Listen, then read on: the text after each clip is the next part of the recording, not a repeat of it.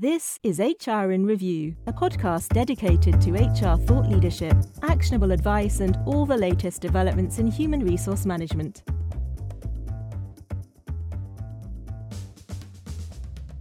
Hi, everyone, and welcome back to the third episode of our new podcast, HR in Review. I'm Monica Sharma, the editor of HR Review. And if you haven't tuned in before, in this short segment, we'll be looking back at some recent standout stories and we'll be discussing the most relevant topics linked to HR. Each week will be based around a different theme, and this week's is the return to offices and how working parents and staff in general can be supported. Here today, I'm joined by my guest, Jennifer Liston Smith, who is Head of Thought Leadership at Bright Horizons UK, which is a global provider of work and family solutions to employers and employees. The company works with 1,200 employers globally and over 300 in the UK.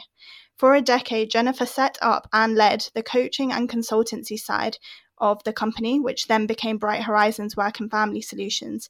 She now focuses on identifying overarching trends through research and translating these insights into solutions and practical action. To the show, Jennifer, how are you doing today? Hi, Monica. I'm well, thank you. It's great to be here, and hi to everyone who's listening as well. Well, lovely. Thank you so much for taking the time out to come on our podcast today. I'm really looking forward to getting into our discussion. Me too. Um, so, this week I wanted to talk a bit about the future of work um, as things are beginning to open up again and consider the impact that this might have on working parents. Obviously, on Monday, the 12th of April, we saw non essential retail open up again for the first time in many months and this is likely the first step to a larger scale return to work. And COVID permitted, we'll be seeing a lot more of the workforce return back to the office settings, even if it isn't in the exact same way as it was pre COVID. Um, obviously, this isn't going to be smooth sailing for working parents who have had to deal with a lot of different obstacles over the last um, 12 months. And so I think over the next uh, half an hour, Jennifer, you and I will end up discussing a lot of different strategies that employers can use um, to support this group during the transition to the next mode of working. So, with that, our first news story um, is research that was carried out by Total Jobs and the Boston Consulting Group, which found that women were much more likely to opt for flexible working arrangements than men post pandemic. So, 209,000 people across um, 190 countries were surveyed, and two thirds of women, 67%, said that they wanted to split their time between work and home, whilst only over half of men, 54%, said the same. Um, female employees were also less likely to report wanting a return to the office full time. So, 9% of women said that they would be comfortable with this compared to 16% of men. So, clearly there's quite a disparity there. Women are opting for the flexibility to decide how they work after the pandemic, which I think is a direct result of the working practices that have have been used during the pandemic. And I think over the past year, many women have been working from home and have had more flexibility, which allowed them to balance multiple areas of their lives. So, just my first question for you, Jennifer um, do you think that this difference in views is something that needs to be accounted for in HR policy or strategy post pandemic? Um, a really common thing that I've been hearing a lot recently is the need for employers to account for, you know, individuals or certain groups who may be at risk within the workforce. But I think an emerging question for companies will be how can we balance that and what certain groups want whilst also having to introduce company wide policy? Mm, great question, Monica, and I love the way you've broadened that out. So, taking mm-hmm. the the broader view initially, firstly, I would say yes, accounting for the needs of, of different groups, whoever. I would say yes, accounting for the needs of, of different groups, whoever they are, is a vital part of the movement from diversity through inclusion towards equity and belonging that we're mm-hmm. seeing a lot at the moment. You know, stimulated by the rethink that's taken place for so many people during the pandemic and other influences such as Black Lives Matter and the Me Too movement, mm-hmm. there's an mm-hmm. increasing need to listen to the employee voice and to understand different perspectives, different experiences. So, yes, we need to consider the differential impact of, of policies and practices And it's mm-hmm. actually a chance to develop huge competitive advantage for employers by making the way we all work a key part of the employee experience and, and having choice around that. So I would say mm-hmm. yeah, yes to the first part. Coming back to the the gender aspect, I mean, I think, as you say, fantastic set of data from Boston Consulting Group and and the network, including Total Jobs there. Mm-hmm. Um, you know the overwhelming hybrid working and there is as you say there's some gender difference in those stats um, between who wants to be fully based in an office and so on. Mm-hmm. Um, but I, I, think you know it's, it's global data and, and gender roles in parenting vary globally. Some of our research, the Modern Families Index Spotlight research, which we've carried out year on year since 2012, shows that men are also extremely concerned and interested in balancing childcare and elder care with mm-hmm. work. So I would say that you know across the board we need to consider working parents and working mm-hmm. carers um, in a gender inclusive way actually um, when when crafting new working arrangements and you know just give that individual choice in relation to of course the job role and what needs to be delivered. So, mm-hmm. you know, we have to meet employee choice. We have to tune into the needs of, of different groups and consider all, all sorts of aspects, including family circumstances that people are balancing. And of course, we have to fit that with the needs of the role because people are there to, wherever there is, home, office, or, or wherever, they're there to deliver a certain role. And it's about working cleverly as a team mm-hmm. and an individual with their manager around delivering that in the best way. And I think that's a really important focus, whatever people's gender. Mm-hmm. That's really interesting, I think, because there's been a lot of research to kind of investigate the impact that the pandemic has had on, you know, working women and working mothers. But I think a lot of companies will have to kind of formulate that to include working parents in general because like we've realized throughout the pandemic everyone has a different kind of circumstance and yeah. offering everyone flexibility and um, kind of the the uh, i guess the adaptability in that, that way will be beneficial for the workforce as a whole and also i guess from a legal standpoint avoid any you know unfair discrimination or um, you know kind of claims of that matter I think that's really key. And, and coming back to the data from the Modern Families Index, we mm-hmm. found, for example, one of the questions we'd asked revealed data that over seven in 10 across the over a thousand randomly sampled parents uh, who'd taken part across the UK, mm-hmm. over seven in 10 would need to carefully consider their childcare options before either accepting a promotion or a new job. Mm-hmm. And that was 73% of women and 69% of men. And when yeah. it came to adult and elder care, overall, it was three quarters would consider their elder care options before considering job advancement. Mm-hmm. That was 73% of, of women and 77% of men. Oh, wow. So, you know, I think there is some fluidity in the UK mm-hmm. against the context of this global gender roles and in terms of family life. And I think that's an important discourse for us to pay attention to actually because it's it's in everyone's interests men women children families mm-hmm. and employers who want engaged employees to remember that you know family structures are, are very varied. And you know as you rightly say monica you know everyone has different circumstances. You may be caring for a pet. You may be studying. You may mm-hmm. be you know wishing to travel back to a family of origin somewhere further away. Everybody has different life circumstances that they they want to accommodate Mm-hmm. So, what we're essentially finding is that flexibility will be key and offering that to kind of the workforce as a whole, whilst also being mindful of you know the gender impact that could be occurring is going to be crucial moving forward. For um, sure. So that's actually an interesting point to raise because recent uh, research by the CIPD showed that most employers aren't currently offering is because recent uh, research by the CIPD showed that most employers aren't currently offering the kind of flexibility that workers want. Um, so the research found that the option of part time hours is desired by over a quarter of the workforce, so 28%, but actually used by under a fifth. And similarly, a fifth of employees stated that they would be using compressed hours if offered, and yet only 3% are given the option to do so.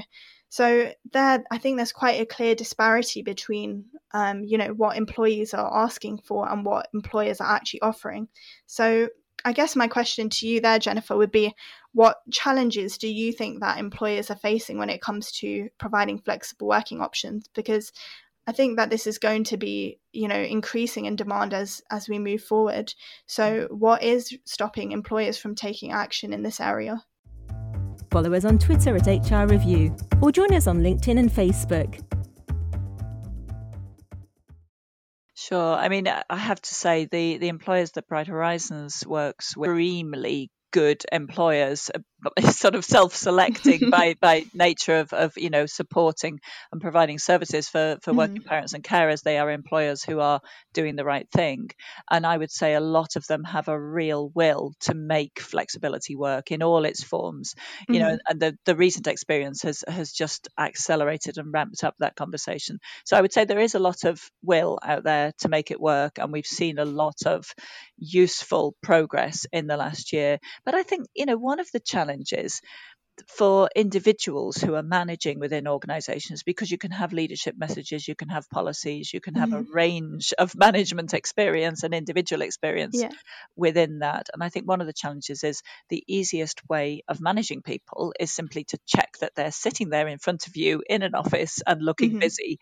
And actually, you know, that's not the way it works anymore. And it's actually mm-hmm. much harder. And we have to be, you know, in this changing world, it's mm-hmm. harder to assess performance with a dispersed right. team on the basis of deliverables produced in a flexible, agile way to assess mm-hmm. that performance across teams where people have different approaches. But, you know, this is the key to how we, we need to go forward. Um, and, you know, in the, the Boston Consulting Group and, and network study that you referenced earlier, mm-hmm. the largest group on, on one of the questions was that 44% wanted to have some fixed hours and some flexible hours. Mm-hmm. So, you know, many organizations will be looking at if, if somebody is working in a, a, hybrid way, they may be working remotely some of the time. You know, you don't necessarily need to be glued to a desk, but then mm-hmm there needs to be some kind of structure. So, you know, is it some core hours and some flexible hours? Or mm-hmm. another option is to have some notion of daily tasks to deliver and the right. quality those tasks need to be, and then permit them to be delivered anytime, anyhow. But I think, you know, that's then permit them to be delivered anytime, anyhow. But I think, you know, that's the crux of it. There needs to be new skills developed by, by managers, by team members how do we measure that? How do we know when people have done enough? Because there's the mm-hmm. whole question of when do you switch off?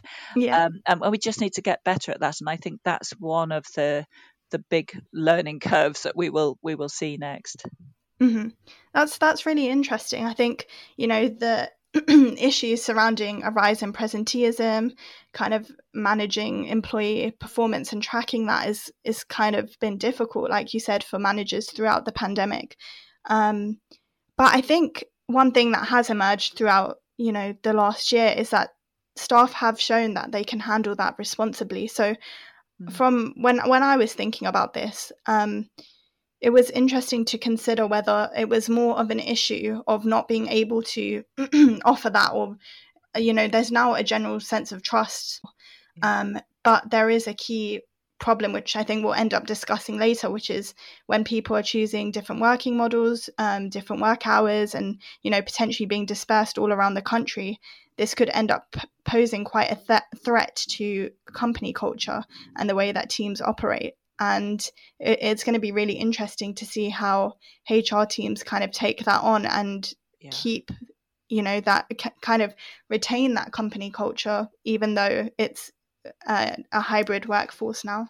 Agree. We should definitely come back to that. Is a, is mm-hmm. a big point. Um, great. So I think the second um, kind of article that I wanted to discuss was was actually yours, Jennifer. Oh, um, you.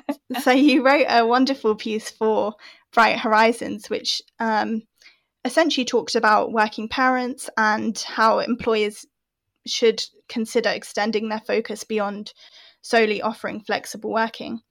So a part of that, which I thought was really, you know, important, was that during times when schools were closed during the third national lockdown, most parents really had to juggle their work and, you know, their parental duties, which also included, you know, being a teacher for their children. Um, and so during that time, you said it wasn't really flexible working that parents were asking for necessarily.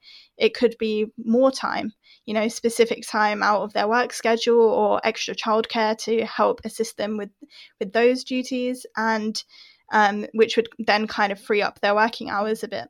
So I think like you've identified within that article, this is going to be a continued problem for parents. Um, you know, grandparents may be shielding, which means an extra layer of support is no longer accessible for working parents.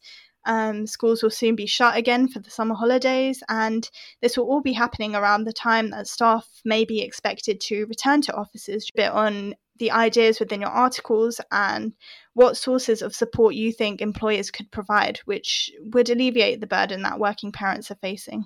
Sure, thanks, Monica. So that yes, that's my um, April edition of my monthly blog that I, mm-hmm. I, write. So yeah, I mean, I would say with the summer coming, you know, there are kind of three seasons. There's the remainder of the academic year for mm-hmm. parents of, of children and, and, young people of every age. There's the summer holiday, where, as you rightly say, there's a mismatch between that rather long period of mm-hmm. schools out and the the kind of shorter holiday time that most people can take. And then there's the autumn, the sort of back to school, and we hope, you know, with the combination of science and compliance, that we mm-hmm. will have a slightly more even approach at that point.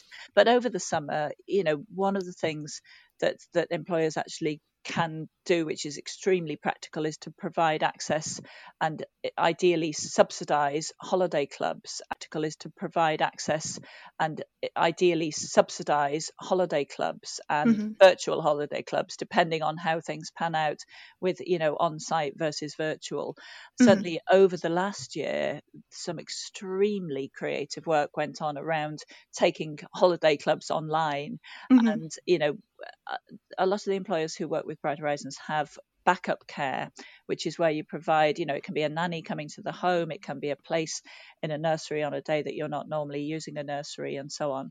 And mm-hmm. that that comes into play when normal care arrangements cannot function, which is, you know, about 10 times in a year in a normal year obviously mm-hmm. much more during the pandemic but that's a rolling program that many employers provide and as part of that many also provide access to holiday clubs so mm-hmm. parents can you know see the summer coming up and instead of if you're in a couple relationship it's harder again for single parents but if a parent um, couple offer childcare rather than taking that time out together so mm-hmm. if an employer can provide access to a holiday club that's an incredible support and enabler and, and a really attractive benefit mm-hmm. um, to working families. So holiday clubs and virtual holiday clubs, and they're tremendously engaging. The virtual ones they come along with boxes of activities to do.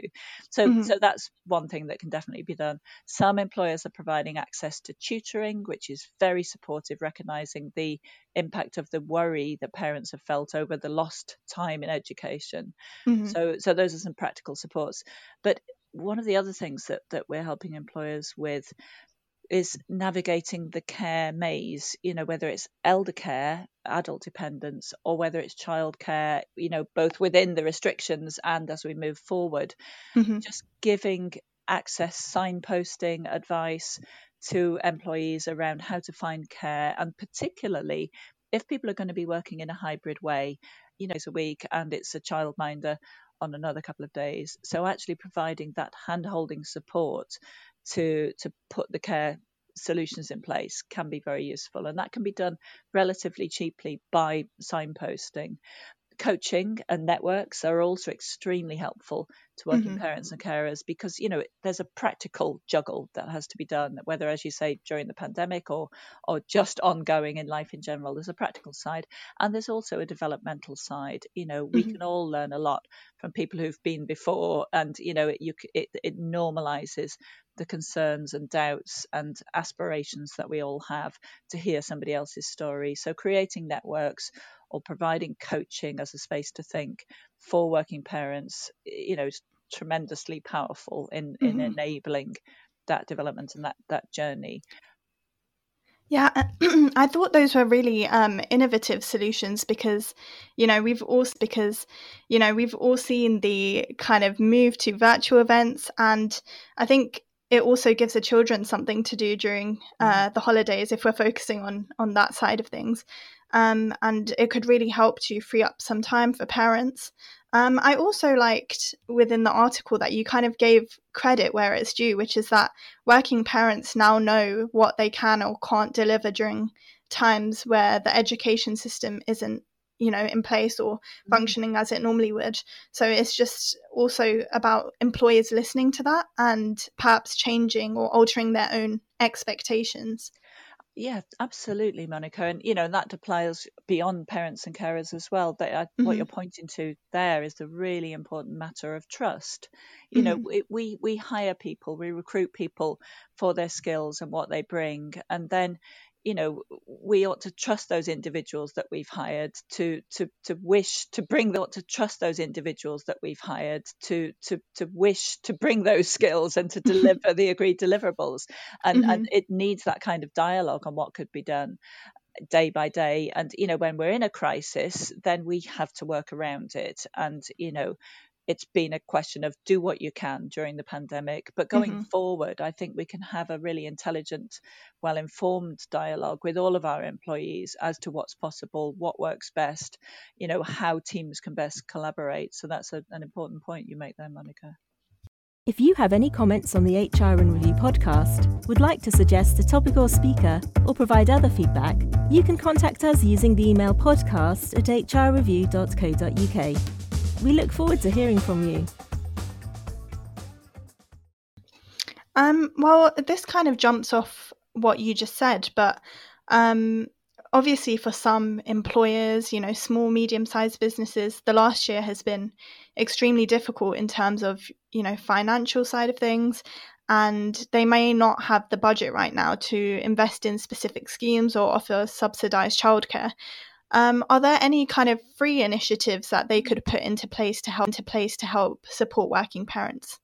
I mean, there, are lots of, of you know information sources that people can signpost, you know, mm-hmm. to help with finding care and so on. Even during the pandemic, actually figuring out that people were allowed to form a bubble to mm-hmm. include childcare, you know, was a revelation for some people, and and you know, mm-hmm. smart internal champions who figured something like that out and, and signposted it were heroes. So, you know, it can be a question of, of, of you know, putting together a single source, uh, you know, a, a, go-to site within the intranet that has all your policies and has useful information, and, and ideally also has some kind of forum or, or chat area mm-hmm. to support a network. Because I think networks are a, a, crucial way, as, as mentioned before, of, of sharing learning and you know normalizing the challenges and, and the, the goals that people share and mm-hmm. you can do that you know i mean obviously we provide events to many um, employee networks employee find willing volunteers and you know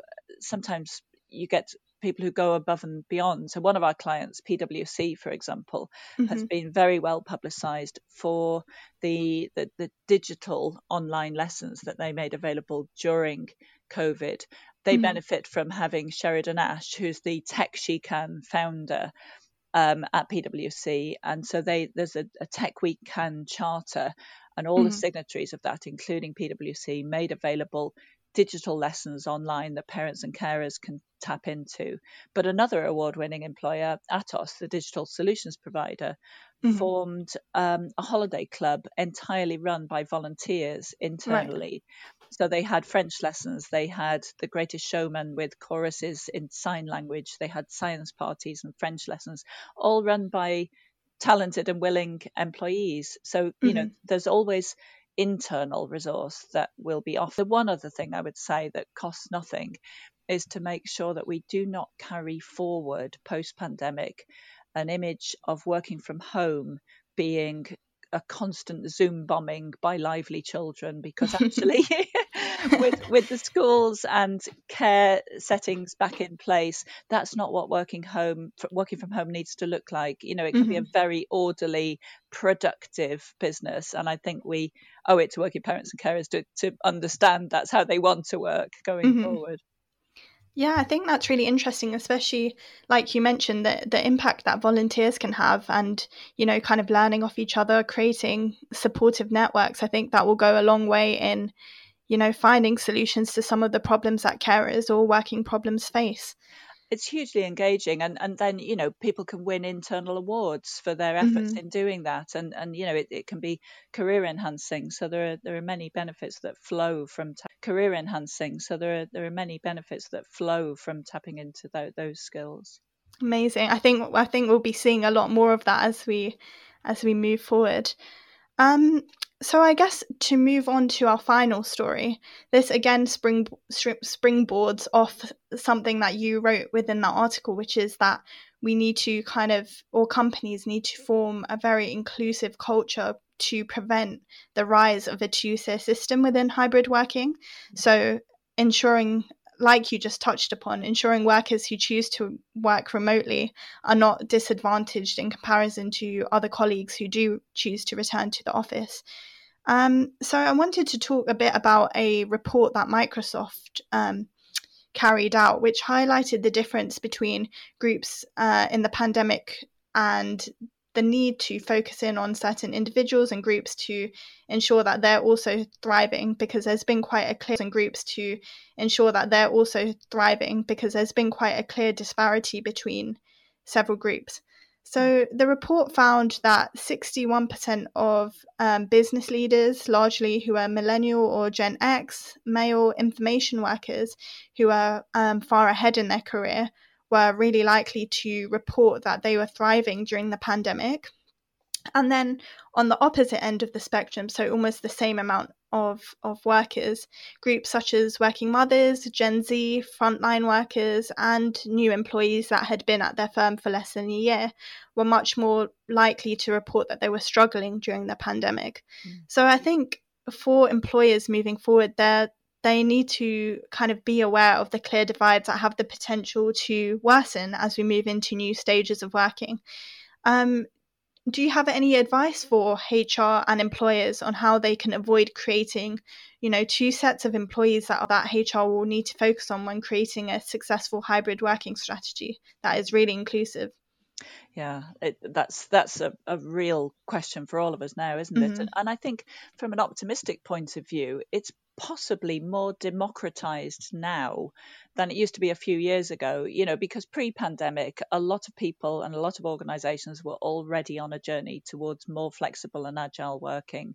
Um, people, you know, a lawyer or a banker dialing in to a meeting as the one mm-hmm. person who happened to be working remotely that day felt uh, pretty much out on a limb and they were dialing in it was a phone line and it was awkward to speak up in the meeting you know not not having any signal of, as to what was happening around the table mm-hmm. now people are all on screens and i think you know, as we go to mixed meetings where some people will be in an office, some people will be remote, if everybody is on a screen, perhaps individual screens, even if you're around the table, so that it's it's equal across those who are around the table, so that it's it's equal across those who are, are calling in from remotely as well.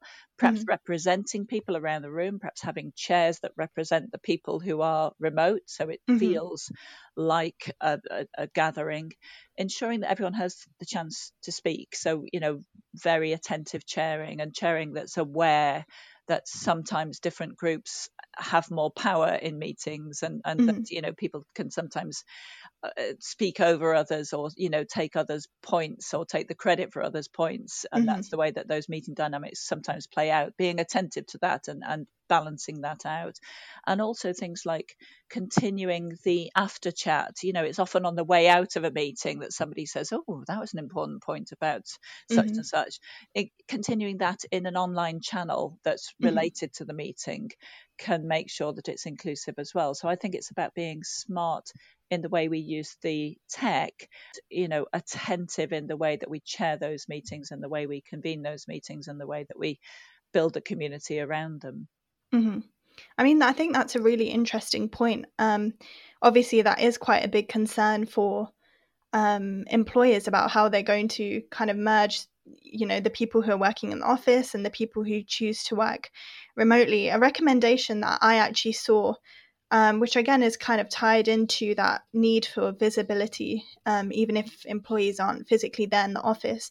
One recommendation that I saw was that um, managers should be keeping track of all employees' achievements and keep reviewing that to see how they're progressing and having that maybe written down or like looking over that quite frequently can then ensure that you know the people who are deserving of a raise will get that regardless of um, you know whether they're in the office or not um, because yeah. it keeps employees I guess, visible while it's across bias, doesn't it? The sort of mm-hmm. hunch of who we think is doing well. I love I love the concept of catching people doing well rather than just catching mistakes, you know. Right. Um, so I, I think recording that is is really important and you know leaders need to pay attention to being visible and accessible online and to everybody so it mm-hmm. doesn't become you know which is what it used to be when there was some element of agile working pre-pandemic it used to be that you know going into the office was the place you could get seen and be more mm-hmm. promotable uh, if we really want to invest in a, a hybrid working future then leaders need to make sure that they are accessible by a dispersed team and not only in one central location why not subscribe to the premium version of HR in Review? You'll get ad free content, early and extra episodes, and more. Even better, although it's the premium edition, it's absolutely free. Sign up at hrreview.co.uk slash podcast. Um, well, going back to the research conducted by Microsoft, one recommendation that was made at the end of the report was that rebuilding social capital was a business or is a is going to be a business imperative. And so I thought was really interesting because it kind of implies that this social capital has been lost or eroded during the pandemic and needs to be recultivated. Mm. Um, I guess my question is do you agree with this view? And if so, how can employers cultivate a sense of company culture? Sure. I mean, it was a great report, and I was struck by Dr. Nancy Baym, Senior Principal Researcher at Microsoft, mm-hmm. talking mm-hmm. in the report about the need to measure connections in wider networks as a mm-hmm. source of innovation.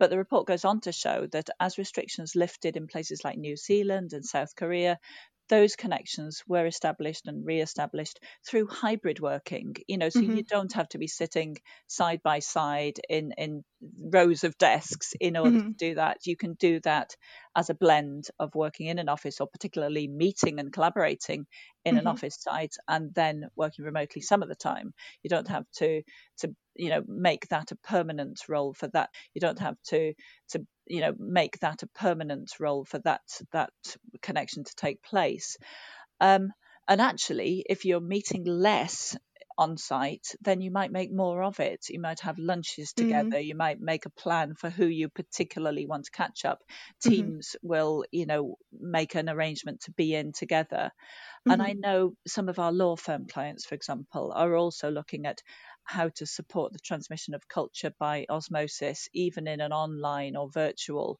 way, you know, because mm-hmm. it can be really important for a trainee lawyer to be sitting within earshot of one of the partners, listening mm-hmm. to how they conduct calls with clients. There's a lot of learning takes place like that. So, how mm-hmm. can you do that, you know, by perhaps opening an online meeting and sharing some of that, even if it's done in a, a sort of role played way, uh, you know, mm-hmm. to invest in, in training. So, I think we can pay attention to how that works both in a hybrid way and in a virtual both in a hybrid way and in a virtual way. And you know I, I would just say in terms of online social gatherings they do work. I'm sure everyone has their story of, of how you know it, it, can actually be very enhancing and very social. Within bright horizons for example we're quite a large employer mm-hmm. our marketing team has a quarterly social and the social committee are really gifted at creating quizzes and games.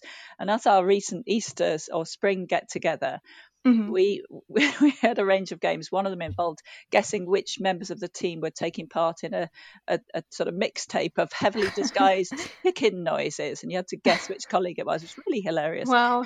And our marketing and sales director led a session on how to make an origami bunny. You know, these I think quite a lot of social capital was built then, mm-hmm. so it can be done that's a really optimistic view, I think, and hopefully one that employers will share moving forward.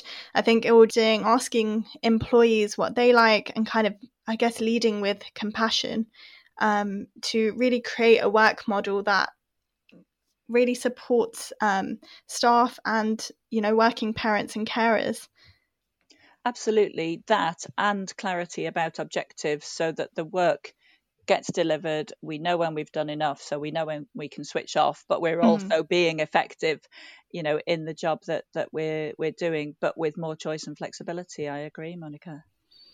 Well, thank you so much, Jennifer, for joining me on the show today. It was an absolute pleasure to have you on here. And I think all the points that you raised today will be really useful for our audience as they kind of move forward with their own working strategies.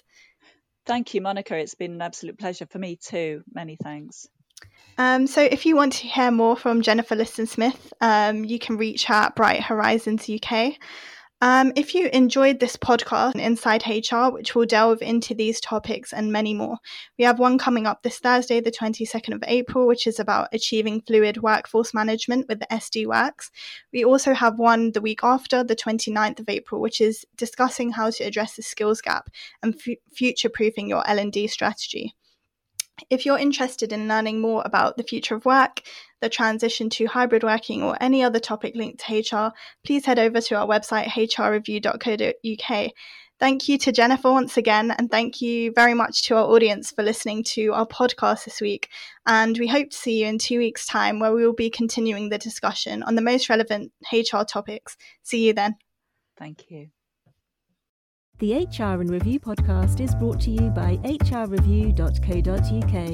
hrreview.co.uk is a website dedicated to human resources and related professionals. News items are posted daily together with analysis looking in depth at topical HR issues. You can sign up for our range of specialist newsletters at hrreview.co.uk slash sign up and follow us on Twitter at hrreview or join us on LinkedIn and Facebook. Thank you for listening.